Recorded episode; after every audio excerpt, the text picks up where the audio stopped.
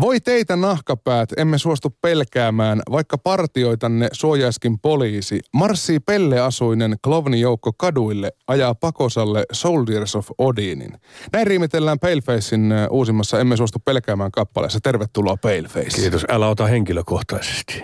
Joo, siis Sullahan ko- kalju kiiltää kans komeasti. Kyllä se kiiltää, mutta tämä ei ole, tämä ei ole ideologian valitsema hiustyyli. Kyllä vaan painovoima määritteli. Nimenomaan. Luonnonvoimat määrittelivät mut, tämä hiustyyli. Mutta eikö se ole, että jossain vaiheessa miehellä karva rupeaa valumaan päälailta kohti selkää tai rintaa? Näin mäkin on, isi on opettanut joskus. Juuri näin, tai leukaan, niin kuin se on, se on esimerkiksi sulla niin, komeasti niin, mehän, niin, ja me varmaan ehkä kompensoidaan vähän tätä vähäisempää tota, niin kuin, ylätupsua. Ylä, ylätupsua, niin tällä leukatupsulla sitten. Karvan määrä on vakio. Näin olen oppinut. Hei, Hei mit... kiitos kutsusta. Mukava olla täällä. Mukava, kun pääsit tulemaan. Hyvä, että saatiin aikataulut natsaamaan, koska olet ollut myös ulkomailla. Myös siitä puhutaan tänään. Mutta miten Joo. katupartiot ja heitä vastustavat kloonit päätyivät laulun aiheeksi? No vähän tarkkailen, totta kai runoilija tarkkailee ympäristöä ja yhteiskuntaa, kaikkea juttuja, mitä täällä tapahtuu. Ja tammikuussa munkin silmiin tota, kantautui tämä ä, Tampereen soturijoukko, joka lähti marssimaan Hämeen katua pitkin ja sitten tota, nämä riemukkaat klovnit, jotka sitten heidän Siegfail-kyltteineen tota, seurasivat – ja tota, se oli jotenkin vahva se kokemus siinä, koska niin kuin jollain tavalla niin kuin positiivisella, suht rakentavalla ja hauskalla tavalla nämä aktivistit lähti vastustamaan niin kuin väkivaltaista nationalismia. Niin se jollain tavalla teki muuhun suuren vaikutuksen ja antoi semmoisen valon pilkahduksen, että tämähän on niin kuin aika makea juttu juttu. Ja siis siitä niin kuin yhdeltä istumalta mä oikeastaan kirjoitin ton tekstin. Tota, ja si, sitä seuranneesta tai seuranneen keskustelun innottamana. Ja sitten mä äänitin sen biisin vähän myöhemmin tuossa kuitenkin alkukeväästä tai keväällä. Ja tota, me oli tarkoitus julkaista se vaan seiskatuumasena, mikä me tehtiinkin itse asiassa. Vähän niin kuin lahjaksi näille aktivisteille tai miten ikinä yhdessä tota, häiriköt tota, jengin kanssa, Jari Tammisen kanssa. Ja sitten tota, todettiin kuitenkin, että se biisi onnistui ihan kivasti ja tota, kelattiin, että miksi ei julkaisisi sitä myös laajemmin digissä ja sitten tota, kuvattiin siihen video myös saadaksemme tälle asialle mahdollisimman laajaa näkyvyyttä ja tota, nythän se sitten karahti aika voimakkaasti ihmisten kollektiivitajuntaan. Noista YouTube-lukemista päätelle ainakin. Joo, semmoinen 2500 tuhatta plus on jo tällä hetkellä noita katsoja, kun viime perjantaina se siis niin julkaistiin. Mutta tämä tuo tammikuun tapahtuma Tampereella, joka selvästi toimi inspiraatiota, niin miten se oikein meni, kun siis nämä pellet oli ainoat, jotka joutu putkaan? Niin, niin. Tota, en, en mä ehkä sitä niin analyyttisesti.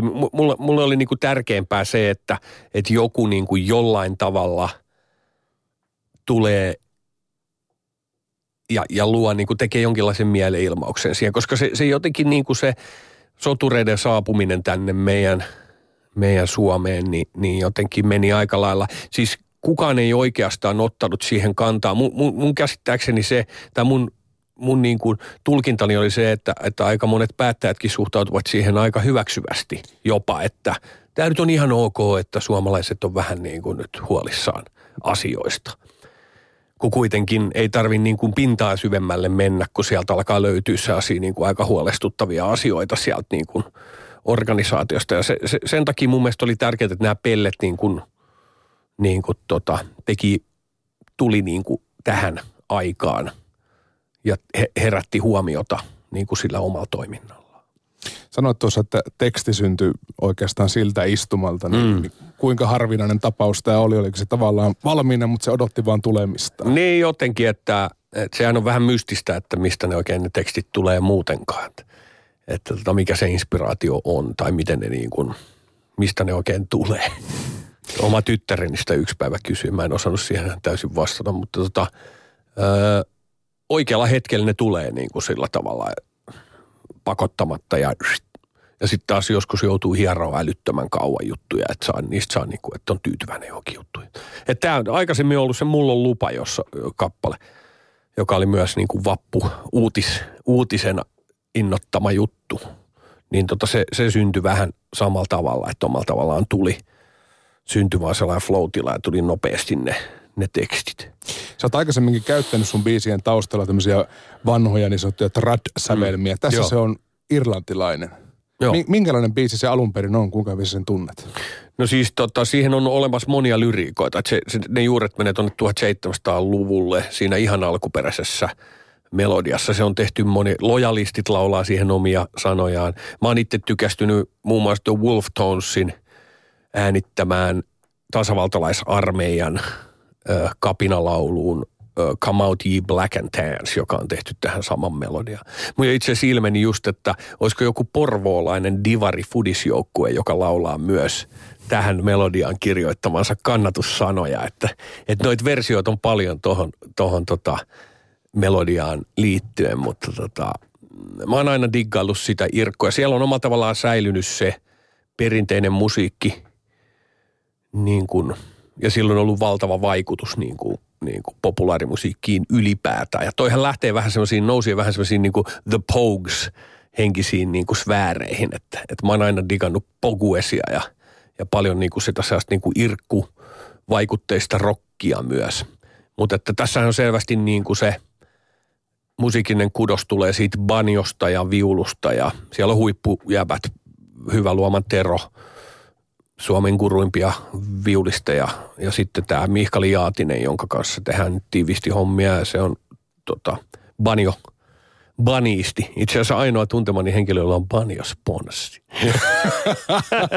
Mutta ei, terveisiä vaan siis tota, huippu, huippusoittajia, mahtavia, mahtavia kansanmuusikoita. Joo, ei banjosoittajia muutenkaan varmaan Su- Suomessa ihan jonoksi asti kuitenkaan tulee. Et ihan vielä harvempia niille, joilla on sponssattu banjo. niin, kyllä. Mutta tota, tämä niin kuin on myös osa tätä mun missiota selvästi, että mä yritän vähän ö, vetää niitä suuntaviivoja sinne vanhan ajan kuplettilaulajiin ja vanhan ajan, niin kuin, jos me ajatellaan yhteisöjä ennen äänitettyä musaa ja järjestäytynyttä yhteiskuntaa, niin kaikkiallahan oli tällaisia trubaduureja tai bardeja tai hovinarreja tai griotteja, niin kuin niitä Länsi-Afrikassa kutsutaan. Eli joku tämmöinen hahmo, runonlaulaja, jonka tehtävänä on muistaa vanhat viisaudet ja kertoa uudet uutistapahtumat. Silloinhan räppäri on parhaimmillaan niin kuin osa tätä jatkumoa. Niin, jos muistellaan vaikka Helsinki Shangri-Laata, niin se oli taas niin kuin Mannakorven mailla. Ja mm. siihenkin sävelmä on tässä maassa tehty varmasti satoja mm. eri sanotuksia Kyllä. aikoinaan. Ja se on se niin kuin arkkiveisun tai vanhan niin kuin aikana ennen äänitettyä musaa, niin se oli perinteinen tapa, että oli, oli tuttuja melodioita ja sitten jokainen kirjoitti vähän, aina kun tapahtui jotain kiinnostavaa, niin, niin sitten yksi ja yhdeksän, nolla ja neljä.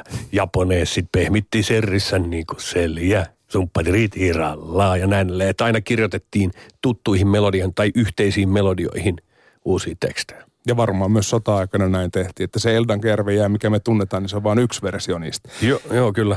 Ää, tässä videolla, joka siis kuvattiin ää, biisin valmistumisen jälkeen, totta kai, niin siinä esiintyy sun ja Klounien lisäksi muun muassa Paavo Arhimäki, siellä on professori Teivo, Teivo Teija, Teivainen, Mad Venturesin Riku ja Tunna. Miten Joo. helppoa oli saada porukkaa tähän Nämä, on mun kaikki, nämä kaikki on mun rakkaita ystäviä, läheisiä kavereita. Että ei tässä niinku sen kummallisemmin. Mä laitoin, me ei mitään julkista kutsua tehty tähän kuvauksiin, vaan mä laitoin sitten, kutsuin itse, itse kavereita sinne paikalle. Ja sittenhän se oli aika makea joukkokohtauspäivänä tuohon Suvilahteen kokoonnuttiin aurinko porotti ja sitten sieltä tuli niin kuin kokoontui porukkaa, että huh huh, täältä tuli aika paljon tätä remmiä, että varmaan ehkä niin kuin jopa sata tai lähes sata sinne kokoontui sit sitä ryhmää, mutta no on niin kuin kaikki mun, mun kavereita tai ihmisiä, kenen kanssa mä tekemisissä, että tota, uh, sinällään se, se ei ollut on, ollenkaan ongelma, että, että ihmiset mielellään tuli sitten, useimmat diggas,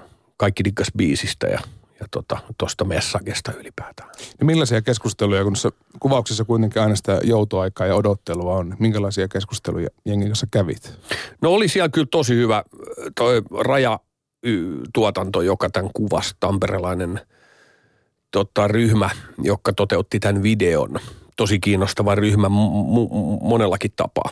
Mutta tota noin, niin, ne kuvas vähän sellaista making of juttua ja olihan siinä tosi kivaa se parveilu ja, ja hengailu ja, ja niin kuin se katsoa sitä jengiä, että se on vähän niin kuin tiedätkö, omissa häissä tai jossain perhejuhlissa, että sitten tavallaan kun ne ihmiset on harvoin yhdessä tällä tavalla, niin oli siellä kyllä tosi kiva fiilis. Voi pysty katsoa, että on tämä aika kivaa silleen, että voi olla kiitollinen siitä, että nämä, mulla on kaikki nämä ihmiset on mun kavereit ja, ja niin kuin ollaan yhteisellä asialla tässä näin. Ja kukaan ei suostunut pelkäämään siellä. No ei taatusti, että se oli kyllä tosi riamukas ja, ja mahtava fiilis. Tämä on tietenkin vähän turhaa niin kuin lietsoa semmoista pelkoa, mutta oliko kellään semmoista huolta, että mitä jos tästä tulee niin kuin Soodin, eli Soldiers of Odinin joku vastaisku, tai jos heidät leimataan tai jotain, siis niin kuin ihan konkreettista pelkoa? No en mä usko, että se niin kauheasti niin kuin omalla tavalla, että kysymys on kuitenkin taiteesta, biisistä, jos me haluttaisiin näin ajatella. Mm. Se on niin. vaan biisi lopulta, että, että tota, siksi toiseksi mä oon aiheuttanut aika paljon, mä, mä oon semmoinen artisti, joka niin kuin jakaa mielipiteet jo valmiiksi, tai että monesti mun, mun biisit herättää voimakkaita tunteita muutenkin, ja mä oon sitä joutunut tässä käsitteleen – vuosien mittaan jo paljon. Sä mainitsit se Helsingin shangri joka oli myös iso, karahti isosti niin kuin suomalaisten kollektiivitajuntaan silloin, aiheutti monenlaisia reaktioita ja mulla on tullut monenlaista palautetta yleisesti ottaen kaikista mun tekemisistä muutenkin ja mä yleensä aina yritän vastata Facebook-viesteihin ja muihin yhteydenottoihin ja lukea kommentteja ja muuta, mutta en mä silleen niin kuin jaksa tuolla netissä niin kuin kaivaa sit kuitenkaan. Mutta omalla tavallaan se, niin kuin mä usein sanon, niin se, se mä oon niin kuin julkisessa ammatissa, se on niin kuin lähtemätön osa tätä mun tekemistä. Ja tota, silloin niin kuin mä en saa olla liian herkkänahkainen myöskään sen suhteen, että se mun taide niin kuin jakaa mielipiteitä, että se vähän kuuluu tähän juttuun, että pitää antaa itsensä alttiiksi. Mutta se toinen vaihtoehto on se, että laskesit vaan niin sanotusti laulun laineille ja sen jälkeen antaisit niin teoksen olla itsessään. Mutta sä oot valinnut kuitenkin tavallaan suoraselkäisen tavan, että jos joku omalla nimellään jotain kysyy, vaikka olisi rankkaakin, niin sä siis vastaat. Totta kai. Mun mielestä se on vähintä, että ilman muuta. Että se on niin kuin, ja silloin ihmiset usein, niin kuin, vaikka se niiden yhteydenotto saattaakin olla jotenkin niin kuin – provokaatio tai jotain aika rajukin tekstiin, niin silloin se omalla tavallaan siitä pääsee vähän ilmat siitä tilanteesta sitten, kun ihmiset kohtaa niin kuin, että, että tota, Sä saat olla parhaimmillaan jollekin aika hyvä varaventtiili myös. Niin, no sitähän se on joo. Ja, ja tietysti tota, se on myös tämän niin kuin internetin luonne, että,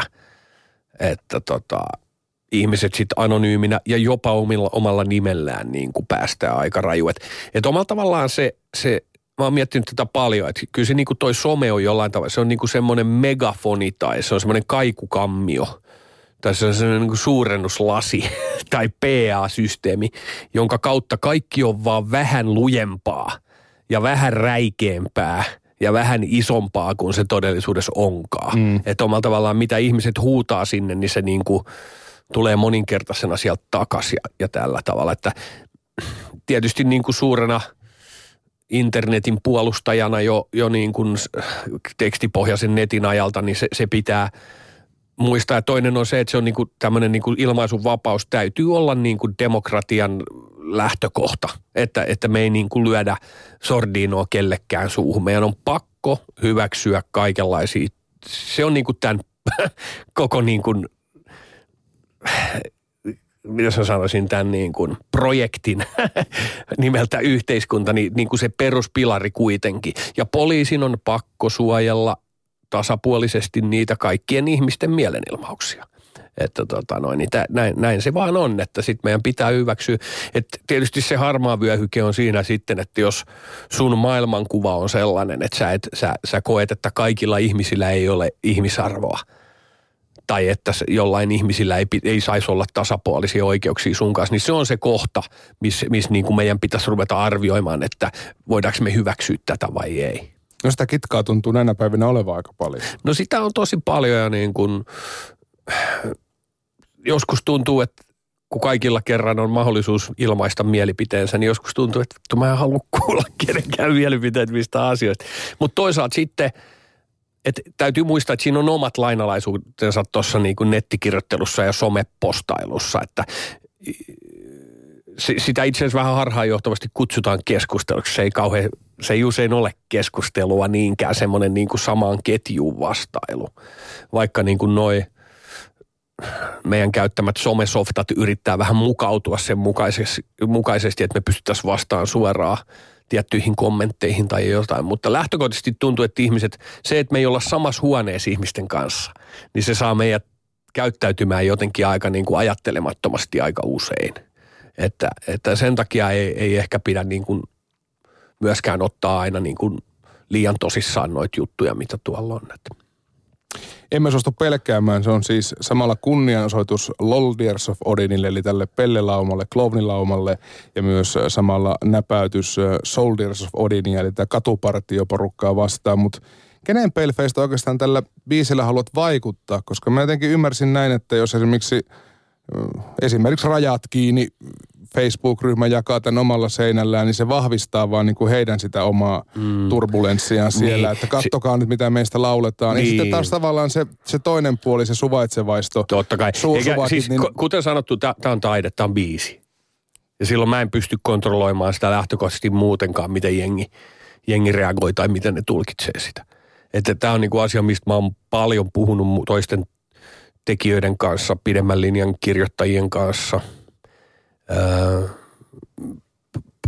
hienoimpia ajatuksia tai pi, yksi pi, pisimmistä, niin kuin pisin kokemuslaulun kirjoittajana yksi suurimmista hahmoista on Veksi Salmi, jonka kanssa tästä on puhuttu muutamaan otteeseen, joka on kirjoittanut paljon sellaisia tekstejä, jotka on ikään kuin omittu väärin käsiin tai yksi mikä tulee mieleen on Veksin Irvinin – 80-luvun lopussa Irvinin levylle kirjoittama Mutakuono ja Lakupelle-kappale, jonka ta- tarkoitus oli viisastella niin kuin semmoiselle oluttuoppi rasismille ja semmoiselle niin kuin suvaitsemattomuudelle, mikä tuolla ehkä jossain niin kuin lähiökuppiloissa vallitsee.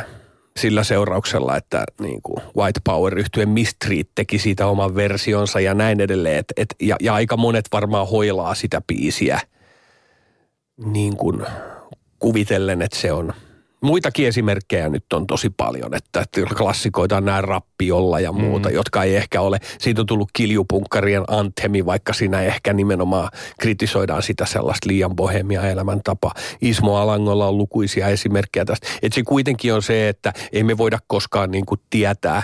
Se niin kuin, sen taiteen on tarkoitus herättää reaktioita. Se, minkälaisia reaktioita ne on, niin sitä mä en niin kuin pysty kontrolloimaan – omalla tavallaan. Ja se, mä, mä oon niin kuin kuitenkin, se on niin kuin se, mitä taiteilijat pyrkii tekemään, että nostaa erilaisia asioita esiin. Ja sitten ne kerrannaisvaikutukset ja tapahtumakulut, mitä se aiheuttaa, niin eihän me sitä niin kuin pystytä oikeastaan hallitsemaan. Niin hyvä esimerkki tästä, kun laulu kääntyy päälailleen. Mainitsit Veksi Salmen, niin tulee mieleen myös Irvinin häirikköbiisi, joka tehtiin aikanaan Alkon kampikseen viinan juontia vastaan. Mutta nyt kun menee tuonne jonnekin maakuntien diskoihin tai yökerhoihin tai tämmöisiin baareihin, niin sehän soi täysillä sillä jengi skoolaa tuoppia laulaa, että mä olin häirikkö, mä ykkäsin ja mä ykkäsin. Niin, just näin, että se, se on just se kysymys myöskin, että ja siihen omalla tavallaan somekin vaikuttaa. Mutta se on just tämä kiinnostava niin kuin kupla-ajattelu, että et niin kuin Google ja hakusoftat mukautuu siihen, mitä me haetaan – niin kuin, minkälaisia hakusanoja me käytetään netissä ja silloin se meidän niin kuin internet-todellisuus mukautuu sen mukaisesti, minkälaiset asiat meitä kiinnostaa. Sitten meidän newsfeedi, joka nyt melkein kaikilla suomalaisilla on oma newsfeedi jossain omassa somessa tänä päivänä, niin sehän mukautuu, sehän mukautuu ja koostuu niistä asioista, mitkä meitä kiinnostaa, jolloin – se semmoinen ajatus siitä punavuoren punavihreästä kuplasta tai, tai jostakin muusta, niin se on ihan totta. Ja usein se dialogi ei sitten tapahdukaan näiden kupl, eri kuplien välillä.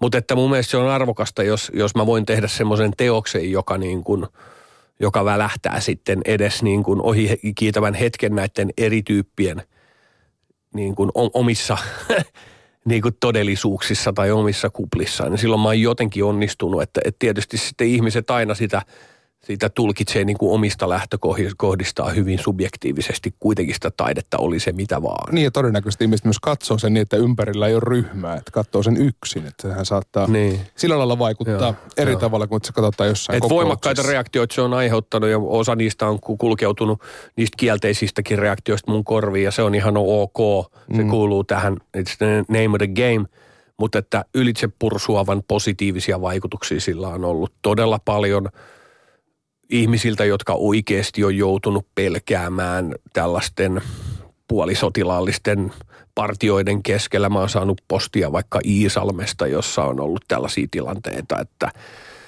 erään yrityksen vieraana olleita ihmisiä on ahdisteltu yökerhossa ja, ja tällä tavalla, jotka ei edes ole mitään maahanmuuttajia, vaan tekemässä bisnestä kaupungissa. Kaikkea tällaista hyvin, hyvin erikoista. Monet ihmiset on sanonut, että niin joku, joku niin kuin sisäinen jännite niiden sisällä on purkautunut ja ne on itkenyt ilosta, kun ne on nähnyt sen ja ja joku kirjoitti mulle just tuossa pari päivää sitten, että it was wonderful to see all those brown faces singing the chorus with you there on that sunny day. Niin kuin, että kyllä se valtaosaltaan on ollut ja ihmiset ymmärtää sen, mitä sillä on niin kuin yritetty hakea. Ja niin kuin se, se ei kuitenkaan ole niin kuin, se ei ole niin kuin mollissa ja siinä ei niin kuin silleen, se ei ole synkimmästä mahdollisesta päästä, vaan mä yritin tehdä semmoisen voimaannuttavan rallin siitä. Yksi semmoinen, mä en tiedä koetko sen negatiivisena palautteena, mutta varmaan ihan keskusteluarvoinen aihe on, että kun, kun tekee biisi, josta tuli näinkin suosittu, niin tavallaan todistaa tämän katupartiotoiminnan ja nostaa heidät tavallaan semmoisen niin kuin realiteettijalustalle, että tämmöinen ö, on olemassa, että tätä, kun se mainitaan laulussa tavallaan, se mm. tehdään todeksi sillä tavalla, kun taas toinen puoli sanoo, että no järjestö kuolee ja korahtelee, että kyllä se on ohimenevä ilmiö, niin mietitkö tätä silloin, kun kuitenkin ihan suoraan nimeltä se järjestö siinä niin, mainitaan. Niin, niin, no se on mun niin kuin, sitä niin kuin runoilija tekee. Sitä mm. mä niin kuin teen, mä tarkkailu mun ympäristöä ja kirjoitan siitä lauluja, että se on niin kuin se, se on niin kuin mitä mä teen. Ja osa niistä iskee johonkin pulssiin ja johonkin tietoisuuteen ja ihmiset reagoi niihin voimakkaasti ja os, osaan ei. Että mä en myöskään sitä sillä lailla se on se niin kuin 100,000 dollar question, että mikä on se, millä pystyy niin kuin omalla tavallaan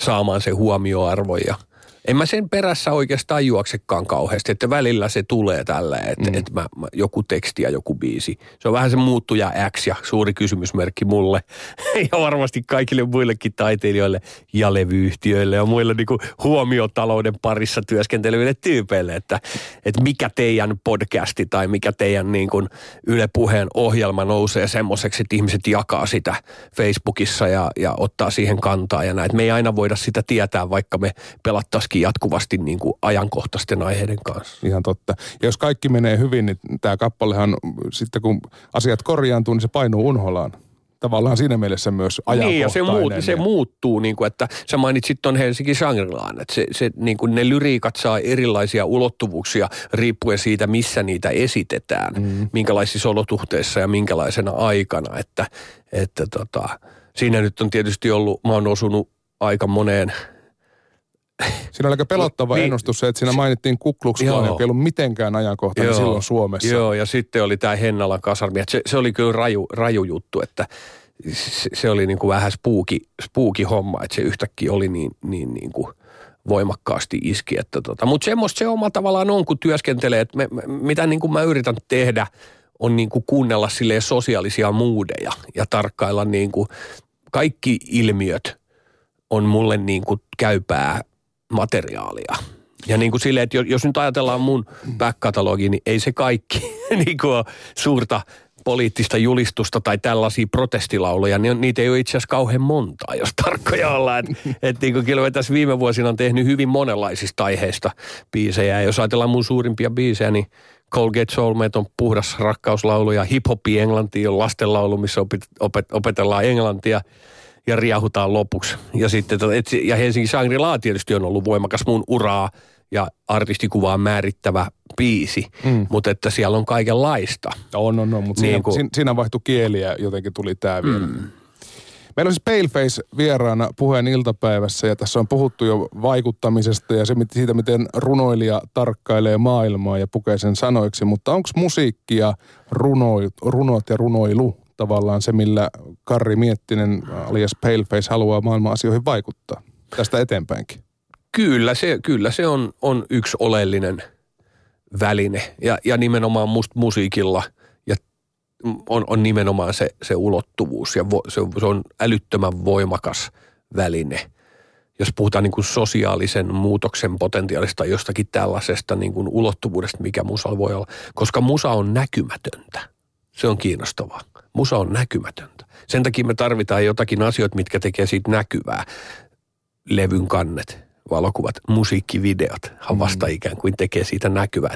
Et se, mä oon miettinyt hirveästi sitä musiikin niin kuin olemusta ylipäätään. Että kun se, se, se, se on näkymätöntä, niin minkälaisilla tasoilla se niin kuin vaikuttaa. Ja myös lyyrikkona aika pitkältä, suht pitkältä ajalta, niin, niin mä oon miettinyt minkälaiset asiat on niin kuin, mihin ihmiset tarttuu tai mitkä asiat tarttuu niiden korvaan. Koska siinä on niin kuin tämmöinen, että musiikilla on niin kuin se auditiivinen, tämmöinen kuultu ja ymmärretty taso. Sitten on semmoinen fysiologinen taso. Kaikki tietää sen basson, kun se jytisee rintakehässä. Ja niin kuin, niin kuin sillä on niin kuin, äänellä on vaikutus niin kuin solutasolla tai atomitasolla meihin ja kaikkiin huonekaluihin ja kaikkiin äh, konkreettisiin asioihin. Mutta sitten on niin kuin tämä tietoinen taso, millä me muka tietoisesti tulkitaan lyriikkaa. Ja sitten on alitajuinen taso myös, joka prosessoi sitä kuultua juttua. Ja tämä tekee siitä musiikin lyriikasta vähän niin kuin loitsun – siinä on vähän sellaista taikaa, koska me voidaan niin kuin tietyt asiat on sellaisia, mä puhun usein siitä niin kuin cocktail-ilmiöstä, että kun me ollaan huoneessa, missä on valtava määrä ihmisiä ja kaikki puhuu small talkia, siellä on puheen sorina. Mutta sitten kun joku kuiskaa, Karri, niin sä niin kuin havahdut, että joku mainitsee mun nimeä. Eli ikään kuin alitajunta prosessoi koko ajan sitä kuultua asiaa. Ja tämä on niin kuin se, minkä kanssa räppäri ja lyyrikko on niin kuin tekemisissä, että minkälaisia asioita, mitkä asiat meillä niin kuin puhuttelee meidän tietos, tietosta mieltä ja mitkä asiat puhuttelee meidän emootioita ja sellaista niin kuin ali, miten se alitajunta niin kuin omalla tavallaan. Ja se, se on kiinnostavaa, että mitä vasten me tulkitaan niitä lyriikoita. Että mikä muodostaa, koska tämä on yhtä lailla näkymätön tämä meidän yhteiskunta. Tämähän on niin kuin näkymätön abstraktio. Tämä on niin kuin joukko tällaisia sopimuksia ja toimintamalleja ja tapoja, mitä me ollaan luotu niin kuin vuosisatojen saatossa, että näin me halutaan toimia ja tässä on semmoiset arvomaailma ja yhteiset pelisäännöt, mihin me luotetaan. Mutta lähtökohtaisesti se näitä rakennuksia lukuun ottamatta on yhtä näkymätön. Niin silloin on kiinnostavaa ajatella, mikä se oikeastaan se sellainen niin kuin kansallisvaltio tai mikä, mikä, mikä, mikä se on se rakennelma, mihin me uskotaan, että me kuulutaan. Että mikä se Suomi on. Niin sehän on tämmöinen niin kuin ajassa muuttuva – se merkitsee hyvin eri asiaa tämän ajan 15-vuotiaille, kun me oltiin rippikouluikäisiä joskus, tai, tai meidän vanhemmille tai isovanhemmille. Että se mu, jatkuvasti mu, muuntuva asia. Ja sen takia tämä on niin kuin kiinnostava, minkä takia tämä yhteiskunnallinen keskustelu on näin polarisoitunut tässä ajassa, koska se merkitsee erilaisia asioita. Ja silloin se, niin kuin se kollektiivitajunta, eli meidän kaikkien mielet, kun on yhdessä, niin minkä se muodostaa. Se, mistä lehdet kirjoittaa ja mikä on niin kuin hip – ja mikä on niin kuin hot ja mikä on niin kuin koko tämä, niin se on mun mielestä kiinnostavaa. Ja sitä mä niin kuin pohdiskelen kaikessa mun tekemisissä myös niin kuin taiteilijana, että mikä se on se, mistä tämä, mitä tämä on ja kuinka, mikä se yksilön paikka osana tätä – abstraktiota on. Tämä on aika korkealentoinen läppä nyt, mutta mä luulen, että aika monet ymmärtää, mitä mä oon hakemassa tässä.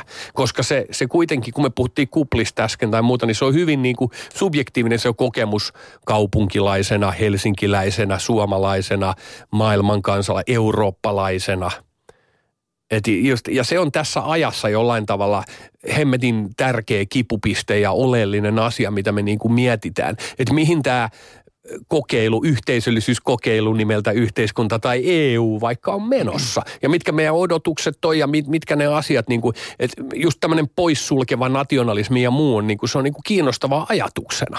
No yksi, missä näitä, näitä yhteiskunnan ra- raameja tietenkin muokataan, on tuossa muutaman kilometrin päässä eduskuntatalo, niin kuinka Kyllä. moni puolue sua on po- politiikkaan kysynyt?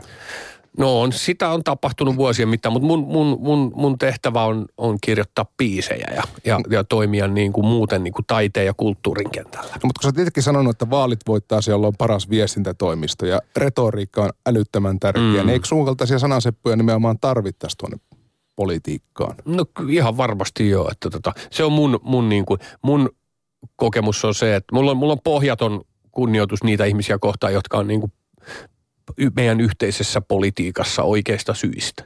Ja useimmat heistä kuitenkin ovat siellä oikeista syistä, eli niin kuin, niin kuin rakentamassa, tekemässä niin kuin ratkaisuja, yhteisiä oikeita ratkaisuja niin kuin paremman yhteiskunnan puolesta. Mutta että mun, niin kuin, mun energia menisi hukkaan jossain istuntosalissa. Vähän niin kuin kaikella kunnioituksen, mutta se, se ei ole niin kuin mun – tehtävä. Mun tehtävä on toimia toisilla tavoilla kulttuurin kentällä. Niitä vähän niin kuin työhaastattelussa voi sanoa, että ehkä lahjanevat jossain muualla. Niin, nimenomaan. Me soitamme teille. Joo. Sä oot Paleface just palannut Yhdysvalloista.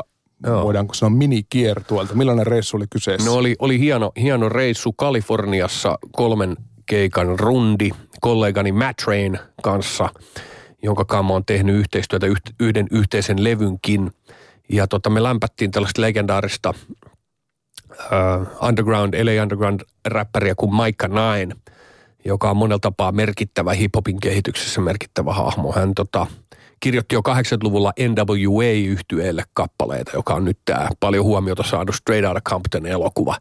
Ensimmäinen gangsta, yksi ensimmäistä gangsta rap yhtyeestä niin hän haamukirjoitti, mikä on hiphopissa tyypillinen juttu, että sä kirjoitat tyypeille – heidän pyynnöstään vähän lyriikoita ja sitten ne maksaa sulle pöydän alta. Maikka näin on ilmeisesti saanut 50 dollaria per biisi näistä NVA-kappaleista. Mutta anyway, tota, Maikka... Sä, et, sä et turvaudu haamukirjoittamaan. Ei, ei, ei, ei. Ja valtaosa räppäreistä kirjoittaa kyllä oikeasti omat tekstinsä. 90-luvun alussa Maikka näin oli, oli Good Life Cafe nimisessä paikassa tämmöisessä merkittävässä suuntauksessa kuin Project Blood mukana. Project Blood muutti radikaalisti hiphopin tai räppäämisen tyylilajeja, niin kuin, että se, se räjäytti räppäämisen niihin kaikkiin valtaviin, valtavan moninaisiin muotoihin kuin mitä se edustaa tällä, tänä päivänä. Tämmöiset nykyajan valtavat räppärit kuin Kendrick Lamar ja J. Cole, monet näistä tyypeistä tulee sieltä Project Bloodista. Eli ne loi tämmöisen yhteisen, yhteiset pelisäännöt ja semmoisen dogman, että siellä sai jokaisen piti räpätä, mutta ainoastaan freestylina, ei saanut kiroilla, siellä oli monta muuta niin tämmöistä sääntöä ja sä heti sait kenkää sieltä freestyle-ringeistä, jos et sä noudattanut niitä. Ja ne loi tämmöisen niin kuin luovan alusta, mistä on noussut älyttömästi kiinnostavia artisteja ja kokonainen suuntaus ja, ja monet tavat niin kuin kirjoittaa tekstejä, etenkin rytmisesti. Se, se on lähempänä niin kuin jats, jats muusikoita, niin kuin se taso, missä nämä jätkät työskentelee. Maikka Nainilla on ollut valtava vaikutus. Se perusti siis Freestyle Fellowshipin, tämmöisen legendaarisen bändin. Sitten se oli Project Bloodissa mukana ja monella tapaa se on vaikuttanut tota räppiä. Me tehtiin sen kanssa kolme keikkaa siellä. Mä oon tehnyt aikaisemmin sen kanssa yhteistyötä ja tota, nyt, me, nyt me päästiin sitten – keikkailee myös kimpassa. Ja onhan se semmoinen niin kuin poikavuosien unelmat tulee toteen. Tota, niin, oikein se tuntuu hienolta. Että siellä Los Angelesin keikalla oli siis yleisössä AC Alone, Pterodactyl, Rifleman, tällaisia niin kuin aivan legendaarisia hahmoja, ketä on tullut itse teini-ikäisestä asti diggailtua, niin kyllähän se tuntuu aika hyvältä, että, että nyt ne tuli kuuntelemaan tällä kertaa mua. Sait myös reissulla ää, aika monet, tai siis tuhannet teinitytöt kateelliseksi. Et sunkaan Maikka Nainin avulla, vaan sillä, että isä Kelliot ja sinä olette yhtäkkiä jossain Jenkeissä yhteiskuvassa. Miten te tapasitte? No me törmättiin New Yorkissa paluumatkalla. Ikke oli ollut siellä tekemässä mall, mall tämmöistä kiertuetta, jossa tavataan faneja ostoskeskuksissa ja sitten tota, me törmättiin Nykissä ihan puhtaasti sattumalta sitten tuolla tota, terminaalissa ja otettiin siinä hauska. Me tunnetaan, mä tunnen hänen isänsä Fredi hyvin takavuosilta ja seurannut myös Ikken, Ikken tota noin, niin, ö, uraa tossa noin. Ja, ja oli, se oli hauska, hauska, hauska hetki törmätä kyllä siellä. Kun tässä jo puhuttiin näistä Suomen vallitsevista ongelmista ja muista, niin miltä ne näytti, kun niitä katso reilun viikon jälkeen ison meren takaa? Miltä Suomen ongelmat sieltä katsottuna näyttää? No osittain todellisemmilta ja konkreettisemmilta ja erilaisilta kuin muualla, mutta osittain aika vähäisiltä sitten kuitenkin. Mä, mulla oli mahdollisuus vierailla muun muassa nuorisovankilassa siellä. Me käytiin tämmöisessä probation campissa, mikä on siis vähän niin kuin rangaistussiirtola nuoriso, nuorille van, rikoksen tekijöille. Useimmat niistä tulee, tulee tota etnisistä vähemmistöistä, ö, katujengeistä. Ja tota, me vierailtiin, tämän, siis tämä mun kaveri ja kollega Matt Ray tekee tämmöisen Street Poets-organisaation puitteissa työtä näiden hankalassa tilanteessa olevien nuorten rikoksentekijöiden kanssa. Eli ne vetää taas räppityöpajoja siellä, jotta nämä nuoret kundit sais niin kuin omalla tavallaan purettua vähän niitä kokemuksia ja muuta. Se on tosi voimakas, voimakas ja toimiva juttu. Ja mä pääsin sitten mukaan tonne Camp Gonzales-nimiseen nuorisovankilaan siellä Malibussa. Ja mä olin mukana sitten yhdessä tämmöisessä räppityöpajassa, missä me tavattiin näitä kundeja ja kuunneltiin niiden tekstejä ja rapettiin yhdessä ja mietittiin juttuja. Ja kyllä se niin kuin se epätoivo siellä on niin kuin eri levelillä omalla tavallaan. Että täällä on sosiaaliviranomaiset, joiden, joiden pyrkimyksenä on saada auttaa öö, niin kuin ehkä meidän lain kirjain pyrkii välttämään viimeiseen asti sitä, että nuori kundi varsinkaan, nuori rikoksentekijä varsinkaan joutuisi vankilaan. Ensikertalaiset ei ylipäätään joudu Suomessa vankilaan. Ja se oleellisin ero on tietysti se, että, että tota, vankilat on yksityistetty Kaliforniassa ja Yhdysvalloissa. Eli joku tekee bi- rahaa, mitä enemmän ihmisiä on vankilassa. Ja se on jo lähtökohtaisesti aika häiritsevä asetelma. Että tota noin, niin nämä kundit, siellä missä täällä ollaan avovankiloissa ja ehkä – muissa laitoksissa, niin siellä joudutaan heti vankilan kaltaisiin olosuhteisiin. Et mulla ei ole sitä statistiikkaa, mutta mun käsitys on se, että, että Suomessa on suhteellisen pieni prosentti, etenkin nuorissa rikoksentekijöissä niin kuin rikoksen uusioita. Mutta siellä losissa niin se on yli 80 prosenttia. Eli ne, ne, ne kundit, jotka ja nuoret naiset, jotka putoo niin kuin turvaverkkojen läpi sinne probation campeille ja juvenile penitentiaryihin, niin, niin ne tulee uudestaan sinne. Samaan aikaan kun sä olit Jenkeissä, niin toki toisella puolella Yhdysvaltoja, mutta kuitenkin sattui tämä tämä Orladon yökerhoampuminen. Mit, miten, miten se vaikutti siellä ilmapiiriin? Miten ihmiset keskustelivat? Ky- kyllä, se, kyllä se vaikutti. Me oltiin San Franciscossa siihen aikaan, joka on suuri seksuaalivähemmistöjen keskus siellä. Ja tota, monella tapaa liberaali Kalifornia, voimakkaasti. Siis mä muistan, kun me herättiin silloin aamulla, niin sinne Market Streetin Friskon keskusta oli vedetty no sateenkaariliput joka paikkaan. Kyllä se, niin kuin se tieto tuli jo meille silloin, silloin tota, välittömästi, kun se tapahtui. Ensimmäinen juttu, minkä mä näin siellä sosiaalisessa mediassa, oli Huffington Postin toimittaja, joka seuraavana aamuna meni aseliikkeeseen ostamaan semmoisen AR-15 rynnäkkökivääri. Ja sillä kesti 38 minuuttia saada semmoinen ase itse käyttöön. Ja ne oli valitelleet sille vaan siellä, että sori kun kesti, että yleensä tämä kestää vain viisi minuuttia tämä background check, että nyt se on ruuhkautunut, koska niin monet ihmiset haluaa ostaa tämän saman aseen. Eli sen vaikutukset siellä Floridassa on ollut, olleet seuraavana päivänä se, että sadat, jollei tuhannet ihmiset on mennyt ostaa semmoisen samanlaisen pyssyn, varmaan suojellakseen itseään joltain. Ja olihan se erikoista se uutisointi, koska se heti välittömästi siellä sitten niin kuin – liitettiin siihen isikseen ja muslimi, muslimi niin kuin, tai ääri-islamistiseen väkivaltaan, kun itse asiassa tässä taisi olla monenlaiset muut henkilökohtaiset syyt sillä kaverilla tehdä tämmöinen isku sinne yökerhoon. Mutta että kyllä se, kyllä se niin kuin siellä, siellä pelmahti semmoinen niin kuin sen tuntu kaikki alla – ilmapiiri, semmoinen sähköisiä ilmapiirissä, hyvin voimakkaita reaktioita kaikilla. Että et kyllä se niin kuin ko- korosti taas sitä mun käsitystä siitä, että et jenkit on aika irrallaan muusta maailmasta jollain tavalla. Että kyllä mä näkisin, että Euroopassa jollain tavalla ne, sitä asiaa ehkä osattiin tuoda esiin jollain toisilta tavalla. Totta kai se on niin kuin maan suru, että mikä tahansa niin kuin noin silmitön väkivalta, kohdistuu se niin kuin kehen tahansa ryhmää. Mutta se heti niin kuin, niin kuin kiinnittyy enemmän semmoiseen patriotismiin ja semmoiseen, että se oli heti se, että, että kuka niin kuin presidenttiehdokas ehtii ensimmäisenä niin kuin kommentoimaan asiaa. Ja kaikki oli, että voi helvetti, että nyt se Trump niin kuin ratsastaa tällä varmaan en, yhä enemmän. Niin kuin, että, että niin kuin, ja sitten sitä jollain tavalla niin kuin se, siellä käy sellainen levoton, levoton keskustelu ja suuri huoli ihmisillä. Mutta että kyllä, kyllä, se, niin kuin, kyllä se jäi mieleen, että et, et, et satuttiin ole siellä siinä aikana. Varmasti pressanvaalien aikana siellä ei niin tuo suruaikaa ehdi olla, kun kaikki haluaa sen kampanjansa käyttää. Mm. Paleface, ikävä lopettaa näin jotenkin tympeään aiheeseen, mutta meidän on pakko siirtyä eteenpäin. Mutta kiitos kun pääsit käymään. Oli kiva. Hyvää kesää. Kiitos.